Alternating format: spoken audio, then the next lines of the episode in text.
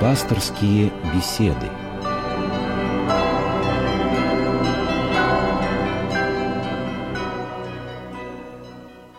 У микрофона Людмила Борзяк. Здравствуйте, уважаемые радиослушатели. Телефон прямого эфира нашего 956 15 14, 956 15 14, код Москвы 495 и пейджер 660 10 55, 660 10 55 абонент Радио России. Сегодня пасторскую беседу ведет отец Георгий Крылов, настоятель храма новомучеников и исповедников российских Строгино. Здравствуйте, батюшка. Здравствуйте. Сегодня предпоследнее перед Великим постом воскресенье, а по церковному неделе носит название «Неделя о страшном суде». И тут вот хочется буквально два слова сказать о том, что начиная с самых древних времен люди не переставали волноваться о том, что же там за гробом, э, в загробной жизни. И в нее верили, можно с убеждением сказать, даже те народы, которые, которых мы считаем совершенно детьми и примитивными людьми.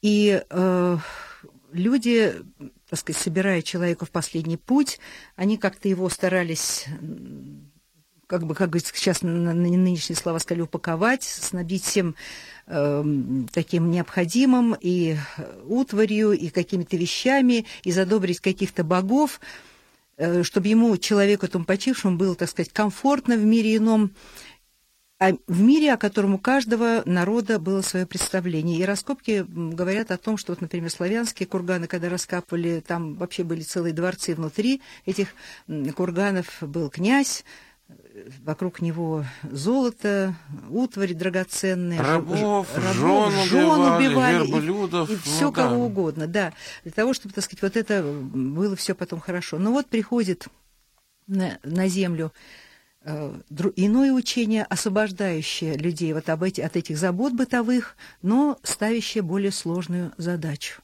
больше, более сложную задачу. И человек умирает, проходит 40 дней, когда он, так сказать, предстает уже, как учит учение это, перед Господом для того, чтобы быть определенным, э, где ему быть либо в вечной радости, либо в вечной муке. И наступает, как мы знаем, частный суд над человеком. Но вот наступает день, который Иоанн Богослов называет в своих откровением днем гнева. Э, день, который должен положить начало вообще всему вот этому земному э, бытию человеческому и определить э, его жизнь совсем человека и в ином мире. Вроде бы, отец Георгий, смотрите, человек создаю, создал цивилизации, э, так сказать, укрепил свое могущество над миром, но действительно, не могущество ли это запускать космические корабли. Но, тем не менее, возникают страшные фантазии, предчувствие какое-то, которые тревожат человека, возникают эти фильмы всевозможные, страшные фильмы катастрофы. Антиутопии. Антиутопии, да. да. И э, фильмы, книги, все-таки человек ощущает, что что-то такое при всем могуществе, что-то должно произойти. Вот сегодня в храме читали часть 25 главы Евангелия от Матфея. Как раз она достаточно скупо, я бы сказала так лаконично, говорит о том, что будет после сего. Но Отец Георгий, ни слова там не сказано. Нет такого там понятия «страшный суд». Вот я Но это не, это не евангельский термин, это термин данным священным преданием. Вообще, конечно, вот по, по поводу того, что вы говорили, да, любому человеку свойственно думать о э, собственном конце, о смерти. И человечеству свойственно думать о смерти. Э, всегда. И вот как только... Э, я хочу сказать, что даже вот современные христианские, там, протестантские учения, которые не имеют метафизической перспективы, которые не говорят ничего о жизни за гробом, они непопулярны становятся достаточно быстро. То есть человек о смерти помнит. Причем думать о смерти человек начинает еще в детстве, когда он маленький. Ну, говорят, вот... дети не испытывают страх смерти, говорят так. А, не знаю, но вот я очень, очень, очень хорошо помню ту сказочку, которую я себе сочинил угу. в детстве, потому что у меня была старенькая бабушка, которую я любил. И, и мне сказали, что она скоро умрет. И я в этой сказке э, изобретал вот такой эликсир вечности, чтобы она никогда не умерла. То есть нет, и дети тоже начинают задумываться о смерти. Я вспоминаю, ну, не знаю, нехорошо, конечно, приводить примеры из жизни собственных детей, но мой, один из моих сыновей, да, когда его случайно стукнуло током, ну, полез в розетку, mm-hmm. как обычно. Вот, он, он испугался, заплакал, кинулся к маме с вопросом, мама, я не умру? Ну, то есть задумываться человек начинает о смерти достаточно mm-hmm. рано свойственно для человека. Но вот что касается страшного суда, да, действительно, страшное не в плане а, а, того, что он там некрасивый. Это современное русское значение слова страшное. Страшный в плане того, что его нужно бояться. То, что любой нормально устроенный человек, он испытывает страх перед судом. Как, ну, я не знаю, студент испытывает страх перед экзаменом. Только стократно чувство более глубокое, поскольку это все-таки не институтский экзамен, а экзамен за всю жизнь. Человек, э, у которого все в порядке, если человек страха не испытывает, то это либо, ну уж совсем святой, хотя и святые, мы знаем, боялись э, суда Божия и считали себя последними из грешников. Э, вероятнее всего, человек просто в, при, в прельщении находится. Он считает, что он, значит, да, уже готов ответить там, значит, перед Богом. То есть он объективно не видит самого себя, своих грехов. В таком человеке нужно молиться. Сейчас непопулярно вообще э, говорить о страхе перед Богом. Ряд протестантских конфессий, да, собственно, и не только, говорят о том, что вот Бога не нужно бояться, Бога нужно любить. Вообще сейчас э, у нас такая эпоха, люди пытаются вообще избавиться полностью от страха, всячески себя подстраховать от различных внешних там угу. э, источников опасности, чтобы не бояться вообще ничего. Ну, человек привык жить комфортно, да, он стремится к комфорту везде. Поэтому э, человек Бога, как бы он э, немножко подтасовывает, подделывает под собственные стандарты комфорта, да, значит. Угу. Раз Бог милосерд, значит, бояться его не нужно. Значит, вот э, нужно его любить.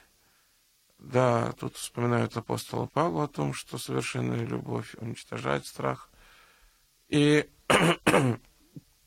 вот, ну, считают себя носителями совершенной любви. Про страх Божий забывают.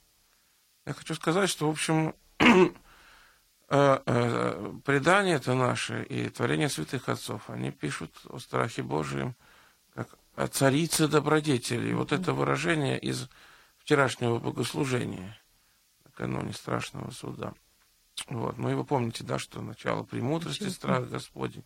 Вопрос, что под этим страхом понимать. Все-таки, наверное, это э, не совсем такой страх, как э, вот, кто у нас замечательно описывает страх, я не знаю. Э, я вспоминаю э, произведение э, немецкого автора Эрих Мария Ремарк. Есть такой mm-hmm. автор. Mm-hmm вот.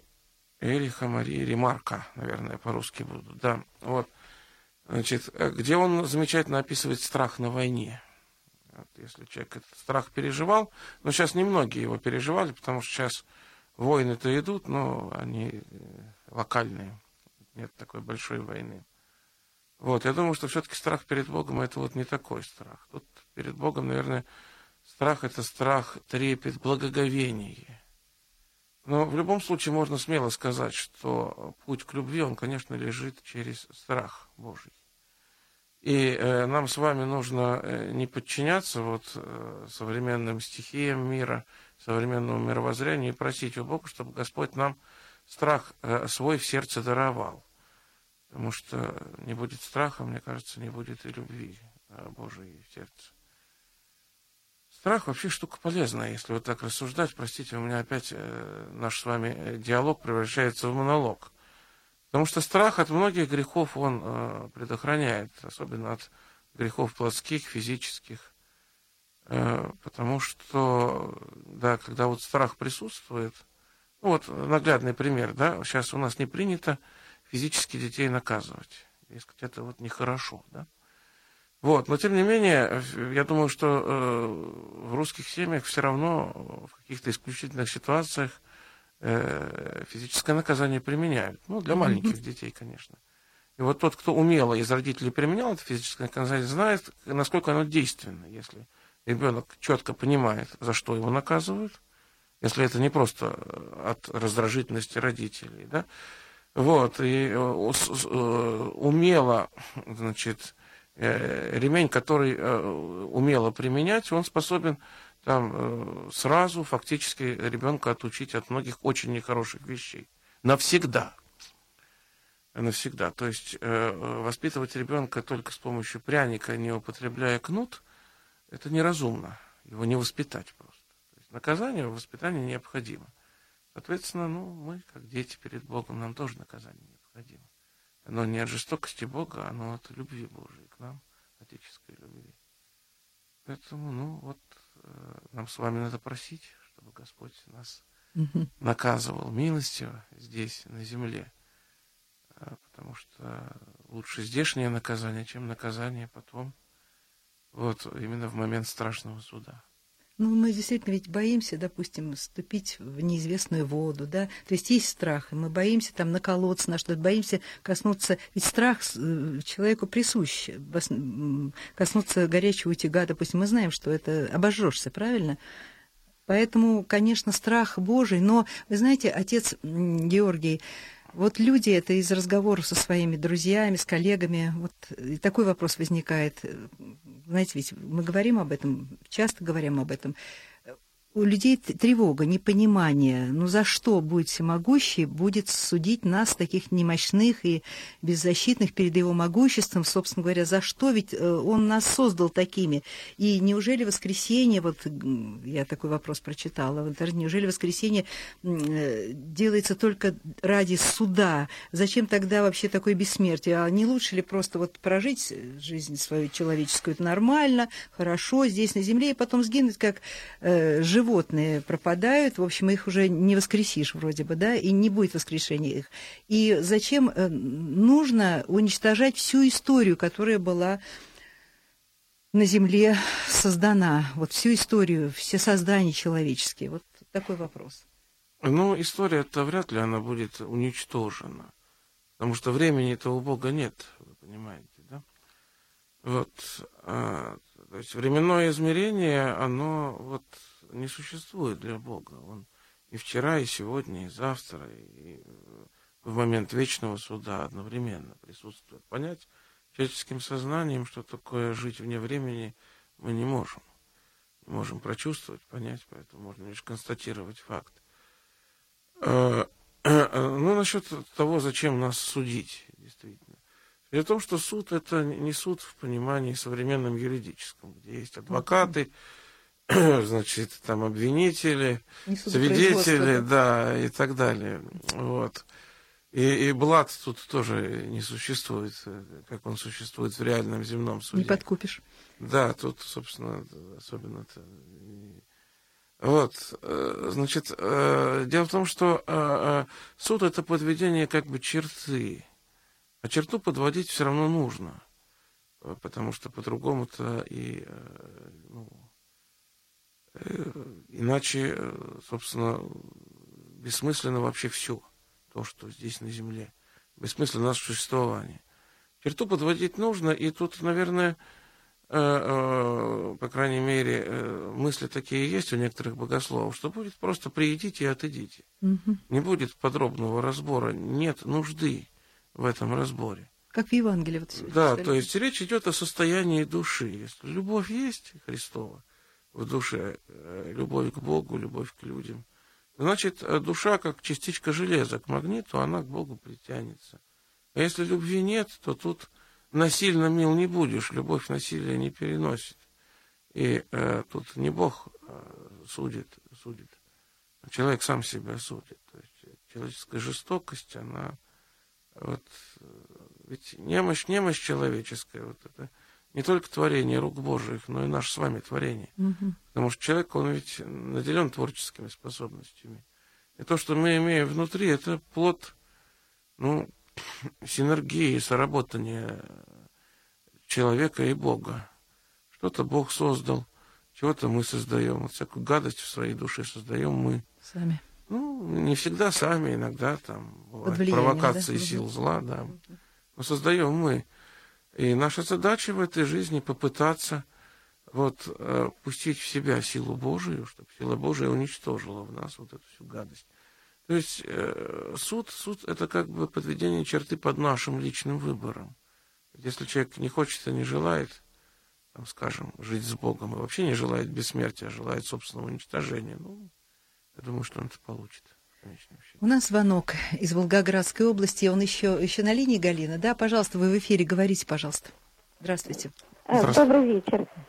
Благословите, батюшка. Бог благословит. Спасибо. У меня такой вопрос. У меня вот у мамы завтра 40 дней. Я вот за нее, за ее обиды, там все, Акафиц э, читала, э, как... Е- е- есть такой заупокойный Акафиз, да? Ну, сегодня еще вот случилось, у друга моего сына умер дедушка. Но дедушка, он баптист, и в другом городе. Э, и у нас возник такой вопрос. А можно ли в православных церквях там помолиться вот именно о прощении умерших, умерших? Нет, ну, дело в том, что... Ну, там обиды такие да. были у дедушки, вот, как-то умерших молиться. Помолиться можно всегда и за всех. Но э, литургического упоминовения э, сподобляются только чада православной церкви, то есть те, кто э, ну, жил в церкви. Скажем, если человек жил вне церкви, если он был безбожником, либо же верил как-то по-другому, помолиться за него можно, без сомнения, про себя. Но вот литургического упоминовения Э, этот человек не сподобляется, потому что ну, он не был членом нашей христовой семьи. Вот. Это не значит, что Бог к нему не будет милостивым. Если говорить о баптистах, я знаю одну очень хорошую историю, еще советского э, разлива, если так можно выразиться, советских лет. Э, да, причем рассказывал очевидец. Вот один Молодой человек, э, значит, пошел в армию служить. В наши годы служили все. От армии не откосишь. Вот, да, он был баптистом. Ну и э, такое явление, как дедовщина, оно привело к тому, что узнали, что он баптист, ну, что он вообще верующий. Там, мне кажется, особенно не разбирали. Ну и э, всемогущие деды стали к нему приставать, давай отрекайся. Бить его стали. Э, ну, в конце концов, да, вырезали крест на груди и утопили в проруби. Такое было возможно, и начальство часто просто концы в воду, чтобы не быть наказанным. Несчастный случай там или что-то еще. Вот. Но я вот думаю, что человек, который, в общем, умер за Христа, я думаю, что он э, будет оправданным перед Богом. Пусть он был баптистом. Вот, тут ведь э, все-таки э, вопрос... Но полноты истины, конечно, в протестантских деноминациях э, нет. Совершенно четко, нет полноты благодати в нашем понимании. Поэтому, ну, будет против правил, против закона, значит, пытаться после смерти насильно его переводить в православие и поминать у нас на литургии. А про себя, конечно, можно помолиться. Там никто не помешает. Свою молитву можно выразить в постановке, там, я не знаю, в зажжении свечи.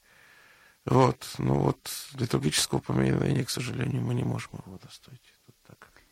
Наш телефон 956 15 14, 956 15 14. Пейджер 660 10 55, абонент Радио России. Сегодня тема нашей беседы «Страшный суд».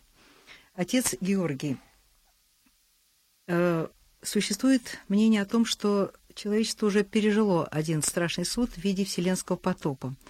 Ну вот сейчас мы все были как сказать, даже люди, которые, ну, стойки, что ли, все находились в некоторой тревоге от конца света, который нам обещали э, в декабре.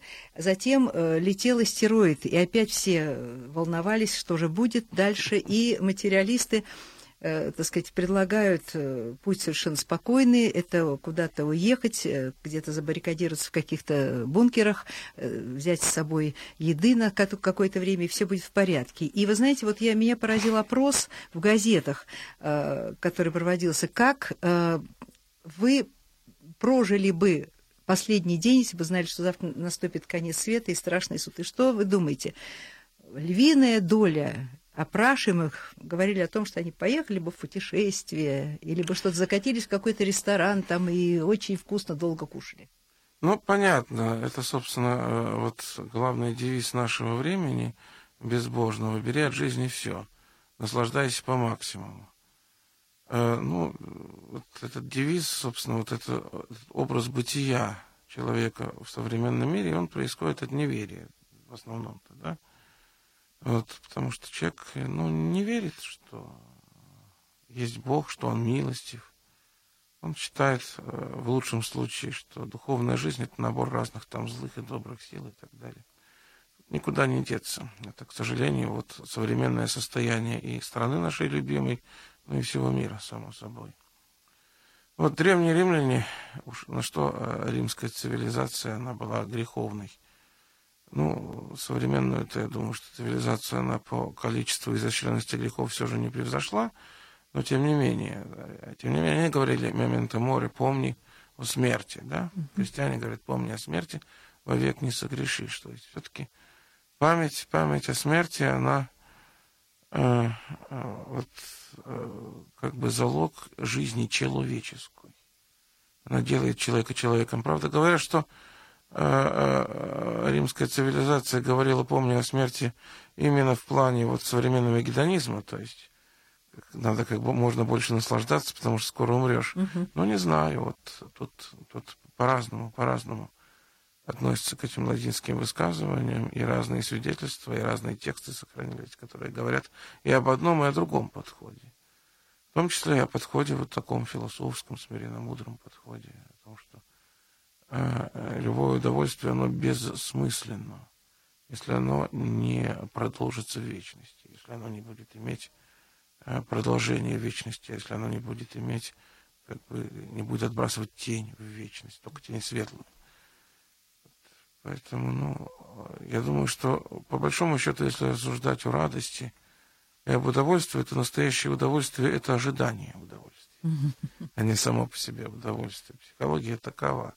Человек не может спокойно радоваться и наслаждаться, если знает, что у него через неделю экзамен, там, я не знаю, по сопромату или по философии, да? Ну, вот я не знал таких людей. Трудно очень наслаждаться. Если только он знает, что у него там все куплено, тогда да, так нет. Поэтому радость, любая земная радость, она относительна. Я думаю, что все-таки э, земная радость возможна только как э, предначаток радости вечной, а не как по-другому. Отец Георгий, вот э, на пейджер у нас поступили два вопроса. Валентина, москвичка, спрашивает, как люди с психическими заболеваниями будут отвечать за свои грехи перед Богом, они же больны. И второй вопрос, что нужно сделать в жизни для того, чтобы не попасть в ад, спрашивает Анастасия из Самары. Видите, как ну, об ответственности сейчас, да. психически нездоровых людей, mm э, ну, в меру, э, в меру своего нездоровья человек, с человека снимается ответственность, конечно. Вот. Ну, абсолютно нездоровых нет. Значит, да, и тут, э, наверное, какая-то мера ответственности будет. Дело в том, что э, частично психически нездоровые люди это люди, которые посещены Богом. Вот. Э, Говорят, Бог лишает рассудка, да? Ну да, да, в общем, многие из этих людей, они как бы значительно ближе нас к Богу. И, ну ладно, это вот о психическом нездоровье. Можно много говорить, не будем сейчас, потому что иначе я ни на что не успею ответить. Что нужно делать, чтобы попасть в рай? Не попасть в ад. Тут не попасть в ад, не попасть в ад. Ну, нужно жить по-христиански, стараться преобразить собственную душу, собственное сердце, чтобы оно стало Божьим, чтобы оно было близко к Богу тогда. Тесный ад с тобою мне как рай. Mm-hmm. Это слова из песни э, Иеромонаха Романа, из mm-hmm. старой да, песни 20-летней давности. То есть, если любовь Божия будет в сердце, то и в аду человеку будет хорошо, он все равно будет призывать Бога и будет с Богом. Но это вот не бесспорное утверждение, но вот оно есть. В любом случае, э, вот сегодняшняя притча, которая читалась mm-hmm. из Матфея, она говорит о том, кого Господь себе призовет. Вот кто будет овцами, а кто козлищами. Да? Овцы – это те, кто имеет любовь в сердце, кто Христа э, здесь пригрел, напоил, накормил. Да, то есть, ну, вот э, Христа, который приходил в образе нищих, голодных, больных. Вот, а кто этого не делал, а тот, соответственно, вот, любви в сердце не стяжал, тот просто не сможет существовать в раю. У нас осталось две минуты, отец Георгий. вот хочется все-таки задать вопрос. Э, страшный суд. Это все-таки суд или милость? Страшный суд – приход любви или чего-то иного? Конечно, великая милость. Великая милость Божия, потому что если бы не было вот этой черты, не было бы суда, человек бы коснел во грехе бесконечно. Да, вот попробуйте там злых, нехороших детей оставить без надзора, в кого они превратятся. А, а, поэтому вот а, мы должны благодарить Бога за то, что Он так устроил мир, что вот мы, какими бы плохими не были, Господь вселяет в наши души память о конце, и мы пытаемся, пытаемся хоть как-то худо-бедно, может быть, если не, не в юности, не в детстве, то потом уже седым волосам э, доделать недоделанное, покрыть там какие-то грехи юности – все-таки, значит, э, покаянием э, осуществить хоть какую-то перемену в своем сердце, быть поближе к Богу. Угу. И последний вопрос, минутка у нас. Э, все-таки должен ли человек, да, mm. должен ли человек участвовать в деле своего спасения? Без личного участия его может ли быть спасение? Господь, да, но человек сам. Ну, любовь, она не может насиловать кого-то. Конечно, нет. То есть э, человек, Господь ждет от человека выбора. Господь, как нищий, стоит у дверей сердца человека и стучится. Откроет человек, тогда значит, Господь войдет в него и будет вместе с ним э, идти к спасению, вести его. Если человек останется закрытым, насильно Бог не войдет в человека. Угу. Я думаю, что так. Спасибо, отец Георгий. Я напомню вам, друзья, что сегодня на ваши вопросы отвечал и на мои вопросы отвечал настоятель храма новомучеников и исповедников российских в Строгине или в Строгино, правильно говорят, угу. отец Георгий Крылов. Всего вам доброго. Спасибо вам за содержательный вопрос.